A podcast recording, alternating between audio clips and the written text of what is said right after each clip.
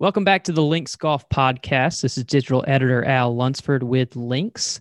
Uh, back again and joined again by friend and fellow Links contributor Eric Matuszewski. Neither of us are at Kiawah, unfortunately. We wish we could be, but we both recently took some nice golf trips. Um, so it's kind of the impetus of this uh, conversation topic that we're going to have. Eric and I both just visited two separate what I would call one course destinations. You can argue whether or not that's necessarily true for for Eric's destination, but uh, certainly the one I just visited, uh, it's only one course, and it's actually new, so it'll be interesting to follow and see how well received um, and how many how much traffic they get going out there. But uh, there's a lot more to it than just the golf going on. And so, what I wanted to talk about with Eric is how these type of destinations that have to compete with uh, resorts that have two, three, four, multiple courses, how can they stand out and and attract people to come and play their course when it's just the one 18 hole course there? So both of these I would consider, and I haven't been to uh, Gamble Sands where Eric just went, but I would consider both of these to be must visit destinations at some point um, now for a golf aficionado. Eric, let's start with you. Uh, can you tell us a little bit about uh, your trip out to Washington and why you were there and, and first impressions of Gamble Sands? Yeah, you know, this is one that I was, you're right, it was on my bucket list for a while. I was excited to see it. It's in Eastern Washington. So it's in the Pacific Northwest, but might not have that Pacific Northwest that most people are kind of thinking of when they they think of that area and uh, you know the the tree the trees and things like that and very green. Um, this is in the eastern part of the state, so it took a, a flight into Seattle, hop on a connecting flight that took you out over the mountains to eastern Washington, and then another car ride of about an hour plus to get to the resort. And for the past seven years, there's only been one course there, a great David McLay Kidd course. And, you know, everybody knows he's the, the, the mind behind the original course at Bandon Dunes. He's the guy behind uh, the Mammoth, Mammoth Dunes at Sand Valley. So obviously his, his ethos in recent years has been this fun, playable design. Uh, and that's what he did with Gamble Sands. And it's been, you know, extremely well received. It's been very popular. They've done great business in recent years. They pull a, a, ton of people from the Seattle market, which is a very strong one for golf. And people drive out from Seattle four plus hours to get there. But it's popular throughout the Northwest and nationally now. So I was itching to get out there, and it, it certainly didn't disappoint. And you know, one of the reasons I, I did go out was to see the par three course. It's a short 13 hole par three course that Dave McLay Kidd has has built there, a 14 hole, excuse me, um, as an amenity, as an, in addition to the resort itself, it gives uh, guests something else to do. You know, it's short, engaging. There's music on the course. It's extremely fun. You know, but for all intents and purposes, you're right. This has essentially been a one course property and it's kind of had to stand out and compete against some of these other ones these national properties that we've talked about. But they've uh, they've done it quite well and they certainly have the product to back it up. You mentioned the short course. That's something that's becoming you know more and more popular. We're seeing it all over the place.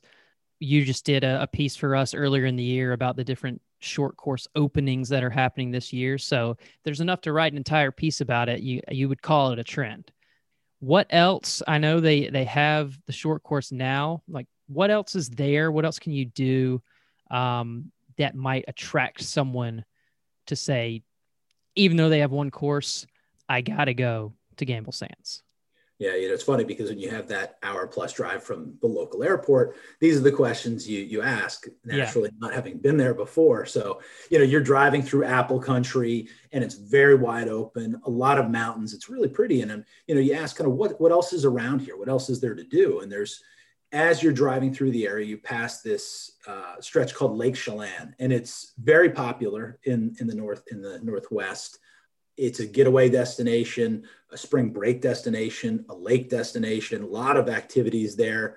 Um, so there's going to be a number of golf courses in and around that area. They're not right next to Gamble Sands, but certainly you hear um, plenty of stories about golf trips and people coming from the Seattle area heading east and playing a couple of courses, you know, lower end a little bit. And then they'll step up and they'll they'll visit Gamble for a couple days and they'll kind of cap off their trip with that. It's um, you know, very wide open course, very playable. It's visually stunning. Um, you know, just backdrops everywhere, everywhere with the mountains and kind of sitting high up over the Columbia River. So there's a lot of other things to do there, um, kind of in the area if you want to venture off property. But there's really no need to once you're at Gamble Sands. They've got a tremendous putting course, maybe one of the best in the country, called the Cascades, which again is right behind the lodging amenities. And I think that's what kind of separates it, you know, from a lot of these other properties. You talk about maybe a Thistle Dhu uh, at Pinehurst or the Punch Bowl at Bandon Dunes. Great putting courses, a ton of fun. But this one is a two acre, 18 hole putting course that changes every single day. And it's right behind the lodging. So you can sit out in your deck. You can watch players, you know, putting around as the sun sets over the mountains and over the Columbia River down below or you can go out there and, and play until it gets dark. You can go out and play with uh, glow in the dark golf balls if you want to. So it's just fantastic fun. They've added a new restaurant, opened a new restaurant this year as well. So there's just, it's just a lot of stuff to do right there on property. And now with the quicksands par three course, it just gives another option. If you, don't feel like playing, you know, more than 18 holes in a day, play the putting course, play the par three, just hang out you know, it's a it's a great scene and a great vibe all around. Yeah, I was just looking over at their website and seeing, you know, the the fire pits. They have a pretty large pool with the the views of the the river and and the the countryside right there. Um, the rooms look nice and modern and uh, upscale. Uh, so you're you're not going to be hurting for comfort while you're there. Certainly, um, I think all of that uh, certainly helps their cause did you uh, i know we talked a little bit before the call about what we are going to discuss and and you said they may now uh, take it up a notch and be considering adding one more course there do you know much more about that yeah i got a chance to talk with uh, McLay Kidd while we were there and um, they, he's already routed the second course the second when i say a second course the second full 18 so obviously they have the main sands course and he's now routed a second full 18 there on property, which I tell you what, one of the par threes is going to have perhaps the most spectacular location on the entire property. And there's there's no shortage of room to put this course in. And it's this is going to further, you know, kind of push them up the uh, the to-do list as a destination property. Certainly, you know, it's going to be a couple years off, but they haven't uh, they've been very deliberate about their pace so far. They've been growing as they needed to grow. And part of it is okay listen we want to make sure that we have the accommodations. We want to make sure that we have the lodging uh, the food offerings all these other things that we're talking about you know that's going to satisfy the guest. You have to make it an appealing destination first and then continue to grow grow from there well that's great and and certainly they're not they're not hurting because uh, they've you look at any top courses you can play list, and they're up there in the the top 20 pretty comfortably every single year. And uh, we did a, a, piece on David McLay Kidd upcoming in our summer issue, uh, so you can read that and learn a bit a little bit more about his philosophy. You know, after his initial success at Bandon, like you talked about, he needed to to go and and re look at how his uh how he was building courses and and the why to things and he got his swagger, his groove back after a visit out there, and then made Gamble Sands uh, in that same kind of fun vein that you're talking about. So it's it's on my list to get out there for sure. Just a just a matter of time. I don't know if I'll get out there before it's no longer a one course destination, but but I got to do it well it's like a lot of those properties right? It takes a little bit of doing to get to you know it's not it's not one quick flight for me. It was uh, several connecting flights including the, the little prop plane. So uh, but that's part of the charm right? And, and yeah. getting some of these places. There certainly is something to that. It it builds a better better story around a place like that i think I'll shift gears. I'll talk about my trip now. Um, I recently went and attended the grand opening of a course in Grand Haven, Michigan called American Dunes, uh, which you may have heard of. is a new Jack Nicklaus design. He partnered with a Air Force fighter pilot, Dan Rooney, who we also talked to on the podcast some while back, um, to create golf's most patriotic experience. Now, there's just one course there. I flew into Grand Rapids, Michigan. It was about 45 minutes uh, west of there. Um, town of Grand Haven is right on Lake Michigan. The course is not; it's a little inland, but you can get there easily. Detroit's probably a couple hour drive. Chicago, it's a pretty close drive. Um, so they just opened at grand opening. They have already locked in 11,000 rounds. People coming and wanting to play this course that they've never seen before. Um, it had debuted and, and when people were talking about it in construction, you could see some of the imagery. Um, now, Nile Young took some great photos that people um, really, it really got their attention. But otherwise, people didn't really know what to expect of this course. Now that it's been played a few times and, and I got the chance to play it, it's a really unique place. Uh, it almost it reminds me of like a uh, Mammoth Dunes light, maybe. Uh, there's so much sand everywhere, and they basically just cut all these trees down, some 2,500 trees, exposed the sandy base floor of the facility, and and what you're left with is all these tall dunes and vistas you have to play up and over and around. And the course itself is great. What I think the attraction that has pulled a lot of people in, on top of it being a nice little course, is it's a tribute to uh, our fallen American heroes. So all the profits of the course go back to Dan Rooney's Folds of Honor Foundation. They've built this eight foot tall memorial wall that everyone who goes to the course has to walk through in the boot prints of fallen soldiers. And it's, it's a, uh, a reverent reminder that um, freedom isn't free. And that's, that's pretty well spelled out. Um, there's red, white, and blue everywhere. And uh, every hole has two plaques uh, one dedicated to a fallen soldier and his story, uh, another commemorating one of Jack's 18 majors. Conveniently, Jack won 18 major championships, and there's 18 holes on the course. So go figure.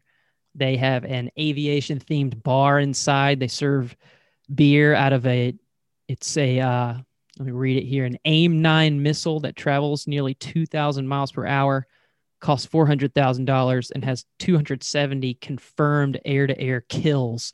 They're serving beer out of this thing. So, for people who are gung ho uh, into celebrating our country and and want to do so playing a really great golf course, this is the place for you.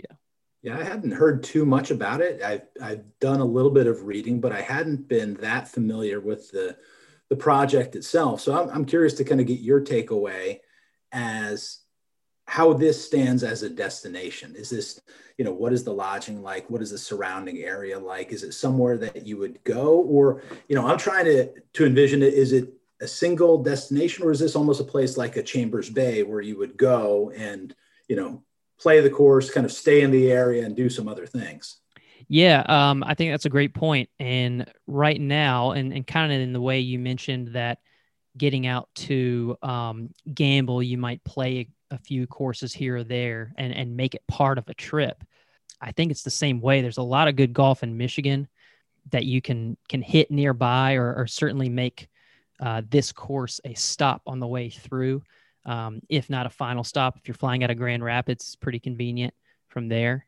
There is no lodging right now. However, um, they are building and scheduled to open in the summer of 22 uh, some on site accommodations, a 16 room lodge that will have 12 staterooms, four suites, uh, a gathering area that will have, you know, kind of an entertainment style setup. Um, so they're building a, a little bit of on site lodging, but otherwise, Grand Haven's pretty small town, charming town right on the lake and there's a few hotels in the area, but it's certainly not built out to be a humongous come one, come all at the same time uh, and stay with us type of place. Yeah, I think I think your comparison to Chambers, although I think Chambers is on a different level um, in terms of notoriety and and maybe more so on the the must visit one course destination list than American Dunes is at the moment. But I do think there there is something to that to making sure it's on your itinerary if you're going to be doing a bounce around type of trip in the state of Michigan.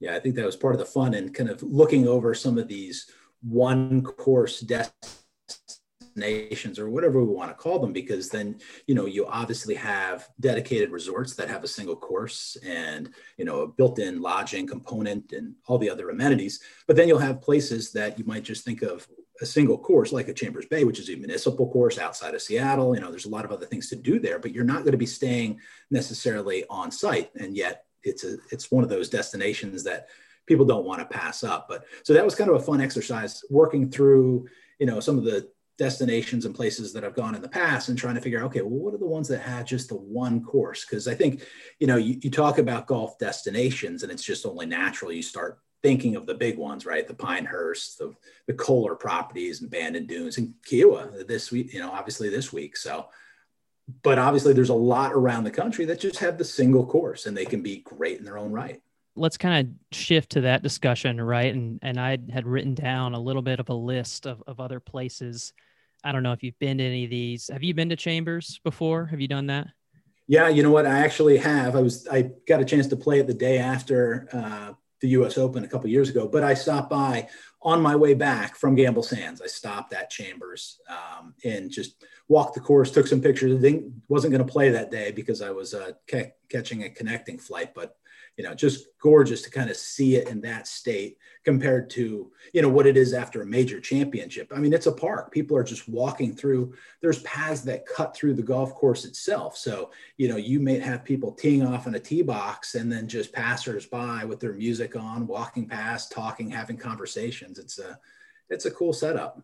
I think that fits into a nice niche where, where you're talking about courses that people want to play because they've seen them in competition, whether it be in big major competition like the US Open or, you know, I thought of TPC Sawgrass, even though you could you could throw Dye's Valley in there and say that's a two des- course destination type of place, but everybody wants to play Sawgrass because of the players. Um, I I wrote down Shadow Creek has the kind of allure that now that they've hosted a tournament and uh, it's a little bit higher on people's radar. At least people know more about it a little bit now. It's it's one of those, for lack of a better word, shadow courses that has a mystique to it, but it is accessible if you if you have some some good money that you want to spend on that.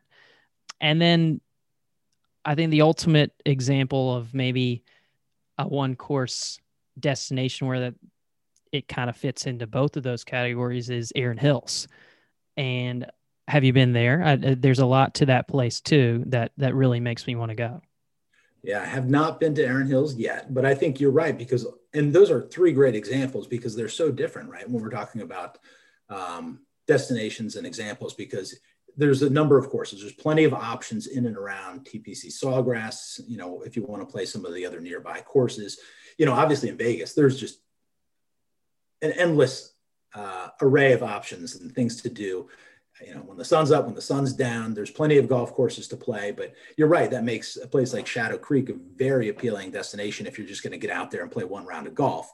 Um, in Erin Hills, if you're going through Wisconsin, you know, I've talked to so many people who've done golf trips now, and they kind of combine several different properties. And, and I keep hearing that with Erin Hills. If you're going out there and you're going to play Erin Hills, try and hit some of the other spots, whether it's a, you know, if you're going to the Kohler properties and Whistling Straits, or, or if you're going to be in Sand Valley or, you know, somewhere like Lawsonia Links, try and, and hook up a couple of different options, but don't miss Erin Hills. It's that good.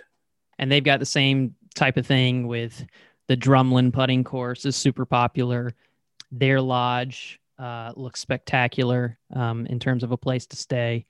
Uh, the fire pits and the Irish pub and and that feel is just so much different.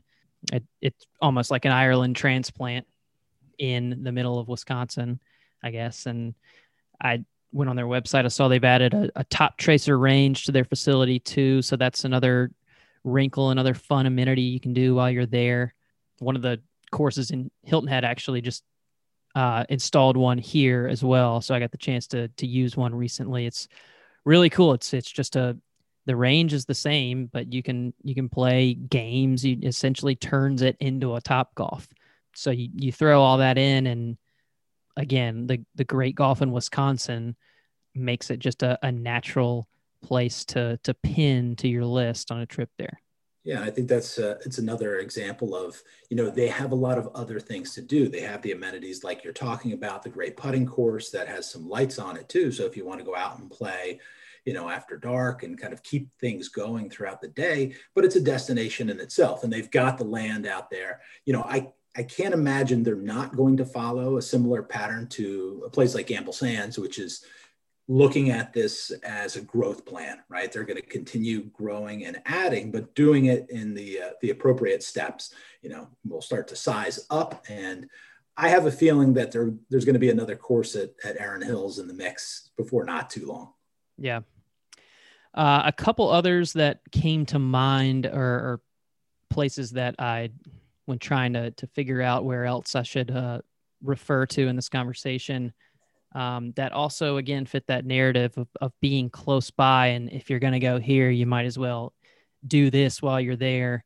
Um, tobacco road obviously being right next to pinehurst is has kind of turned into one of those must play courses if you're in the area. And then if you're headed out to, to pebble and monterey um, you might as well hit pasatiempo while you're there uh, and get a taste of, of Alister MacKenzie any any others come to mind in, in that realm or, or did you think of those too?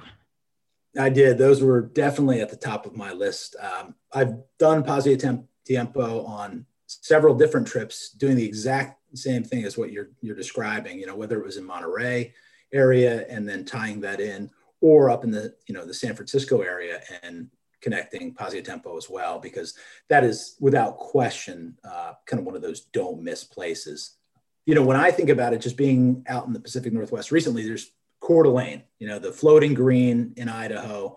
That's one of those resorts that it's just got the, the single golf course, but there's another one nearby, right? There's a place called Circling Raven, which is a little bit of a drive around the lake, you know, but it's that's another example of kind of this one course if you want to stay on a resort property and get out and, and visit.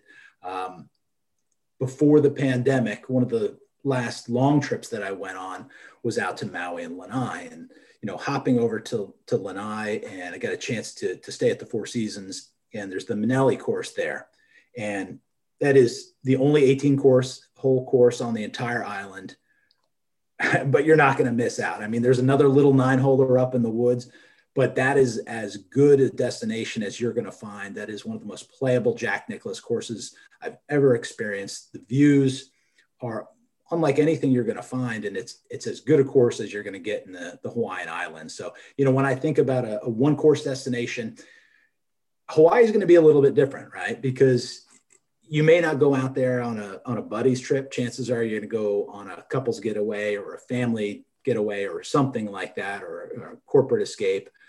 You know the golf is great and there's just so many other things to do. So you're certainly not going to miss out on there just being a, a single course at a at a place like that you know, I, I ran down a, a, few others on my list. Uh, a place like Primland in the mountains of Southern Virginia. You know, you've got that, that they've got tree houses, you know, that are on the edge of some cliffs out there. Um, in Alabama, there's a place called Pursell Farms, and you know that's on a, a, family estate down there near the Appalachian foothills.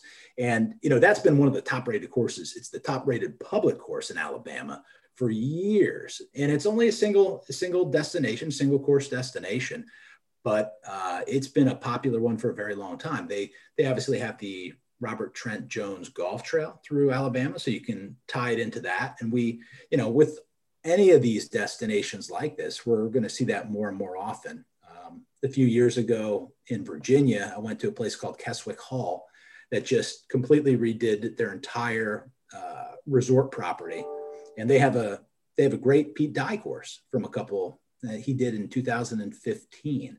You know, but if you want to go to the area, get the history, and you know, Monticello is just a short drive away, and you know, so there's a lot of other things to do. So you have the history, you have the spa, you have the restaurants, and then great golf if you want to lump it in as well. I can attest to uh, to Primland. That's a phenomenal place. A lot to do there. It's hunting, it's hiking, it's fishing. It's uh, they have an observatory on site um, with a, a, a, giant telescope for stargazing. Um, that's a special place.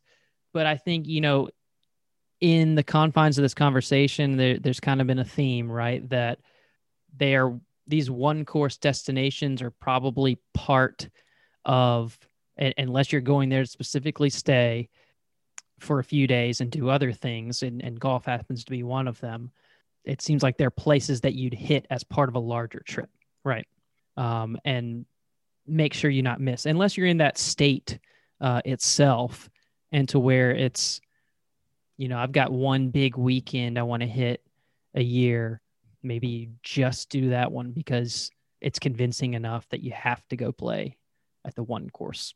Yeah, and I think that's that's what makes some of these properties so appealing is that you can do a long weekend and not feel like you're missing out on you know, if there are multiple golf courses, you're not going to feel like, oh, I didn't get a chance to play this one or that one because, you know, I wanted to do this. I wanted to go to the spa and I wanted to go to the restaurants. I wanted to kind of see the area and do a little sightseeing, but also play some golf. And so maybe you fit in a round or two. And, you know, I think we've seen that there's a number of these places around the country. I didn't even, you know, I, I jotted down a couple others uh, in my head, a place like the Biltmore in Miami, or I went to Bedford Springs out in in Western Pennsylvania a couple of years ago.